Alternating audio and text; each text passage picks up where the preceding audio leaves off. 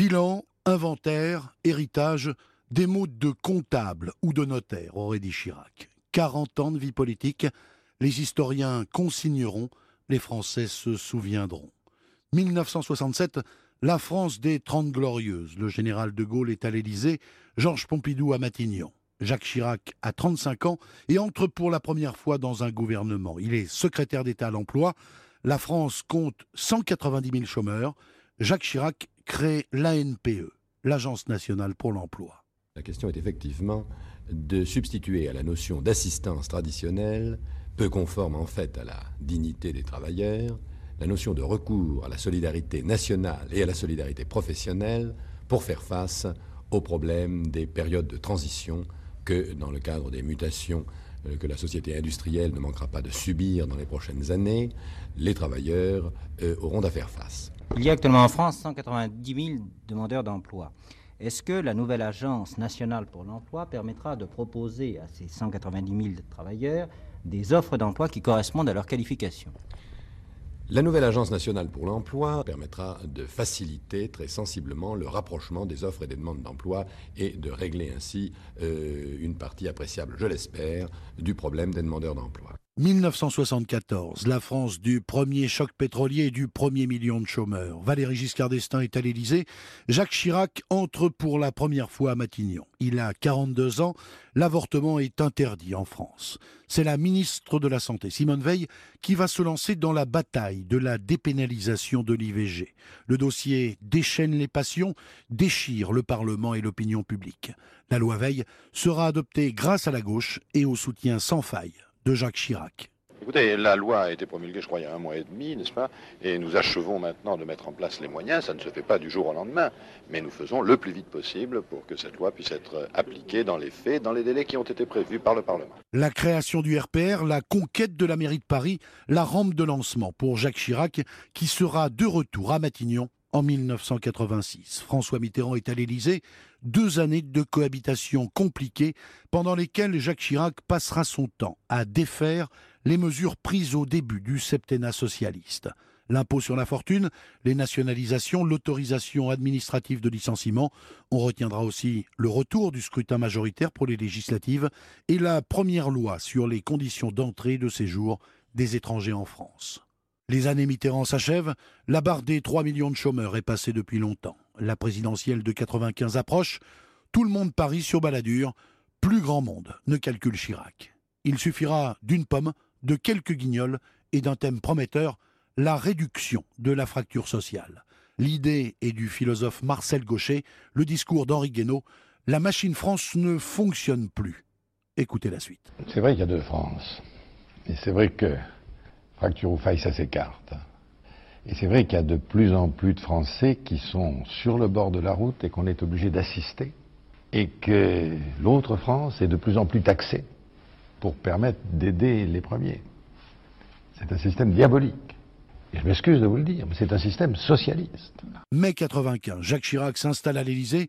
Il ne relancera pas la machine France, mais les essais nucléaires dans le Pacifique. Quelques mois seulement une dernière campagne à Mururoa avant les premières simulations en laboratoire. Une petite révolution et une véritable modernisation de la défense française, à commencer par la professionnalisation de l'armée et la fin du service militaire obligatoire. Le service n'est plus universel, c'est-à-dire qu'il y a maintenant un très grand nombre de jeunes, parce qu'on n'en a pas besoin, qui ne le font pas. Et donc tout naturellement, les plus malins y échappent. Quand je dis les plus malins, ou les plus relationnés. Tout ça n'est pas très normal. S'il y a une institution qui doit être égale et universelle, c'est le service, c'est le temps donné à la nation, et donc on va essayer de réformer ça. Mais tout ça va changer. Il y a beaucoup de fonctions sociales utiles qui pourraient être accomplies au titre d'un service national. Et je pense d'ailleurs qu'il faudra arriver un jour à ce que les filles soient soumises de ce point de vue aux mêmes exigences que les garçons. La défense de la France et la mémoire de la France, le courage de Jacques Chirac d'assumer quelques-unes des pages les plus sombres de notre histoire. Il va briser notamment le plus grand tabou de l'après-guerre, la responsabilité de l'État français dans la déportation des Juifs. Écoutez quelques phrases prononcées lors de la commémoration de la rafle du Veldiv. C'était le 16 juillet 1995. Il est dans la vie d'une nation des moments qui blessent la mémoire et l'idée que l'on se fait de son pays. Ces moments, il est difficile de les évoquer parce que ces heures noires souillent à jamais notre histoire et sont une injure à notre passé et à nos traditions. Oui, la folie criminelle de l'occupant a été, chacun le sait, secondée par des Français, secondée par l'État français. La France, patrie des Lumières, patrie des droits de l'homme, la France terre d'accueil, terre d'asile, la France, ce jour-là, accomplissait l'irréparable. Manquant à sa parole, elle livrait ses protégés à leurs bourreaux, à Paris euh, et en province. 74 trains partiront vers Auschwitz. 76 000 déportés juifs de France n'en reviendront pas. Nous conservons, à leur égard, une dette imprescriptible. 1997, une dissolution ratée, cinq années de cohabitation avec Lionel Jospin, au cours desquelles Jacques Chirac va vendre le quinquennat aux Français.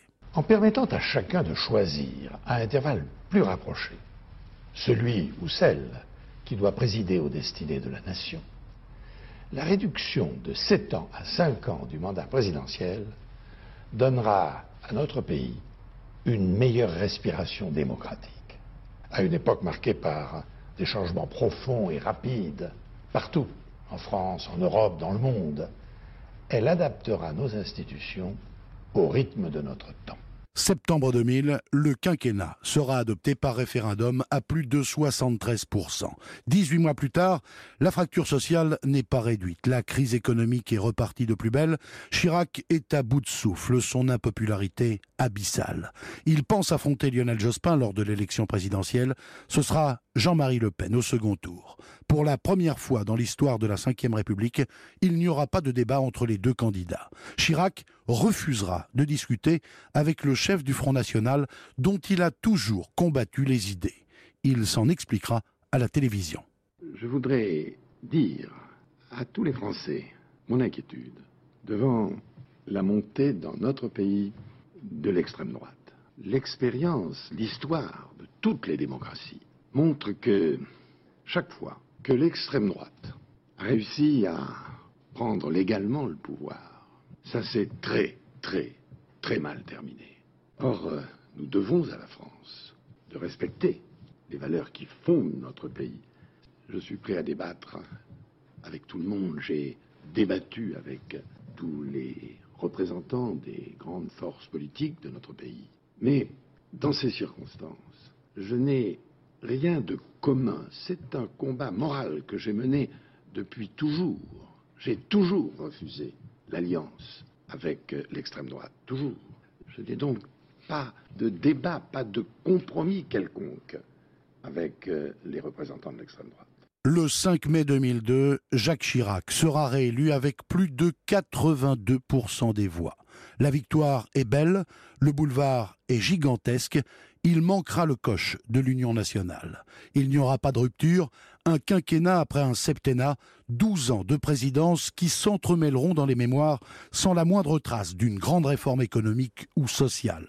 Seulement des projets avortés, des reculades devant la rue, entre ses gaffes et sa batterie de casseroles judiciaires, il aura involontairement fragilisé les institutions avec le quinquennat. Les erreurs, les promesses en l'air, l'immobilisme, mais aussi les bonnes choses des années Chirac, les progrès incontestables dans la sécurité routière, les avancées dans la lutte contre le cancer, la sauvegarde du monde paysan et de la laïcité, ses efforts louables en matière d'écologie et la création du musée Branly, son mausolée, le plus grand musée au monde des arts premiers. Sans oublier ce qui aura été la plus grande fierté de Jacques Chirac, son rôle international, indiscutablement reconnu, refus de la guerre en Irak, Chirac l'arabe, Chirac l'africain, l'étranger, son terrain préféré, le seul sur lequel les Français l'auront toujours suivi, le seul aussi sur lequel ses successeurs auront eu un petit peu de crédit.